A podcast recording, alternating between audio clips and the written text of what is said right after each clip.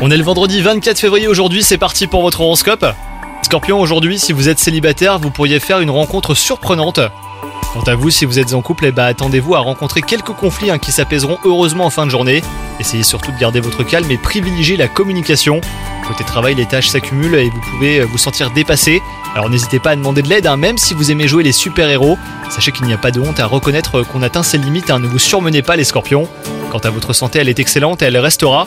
Si seulement vous arrivez à lâcher prise et à prendre une pause bien méritée. Si vous continuez à ignorer les signaux de fatigue de votre corps, et ben là vous risquez d'aller vers le burn-out. Faites attention à vous les scorpions. Bonne journée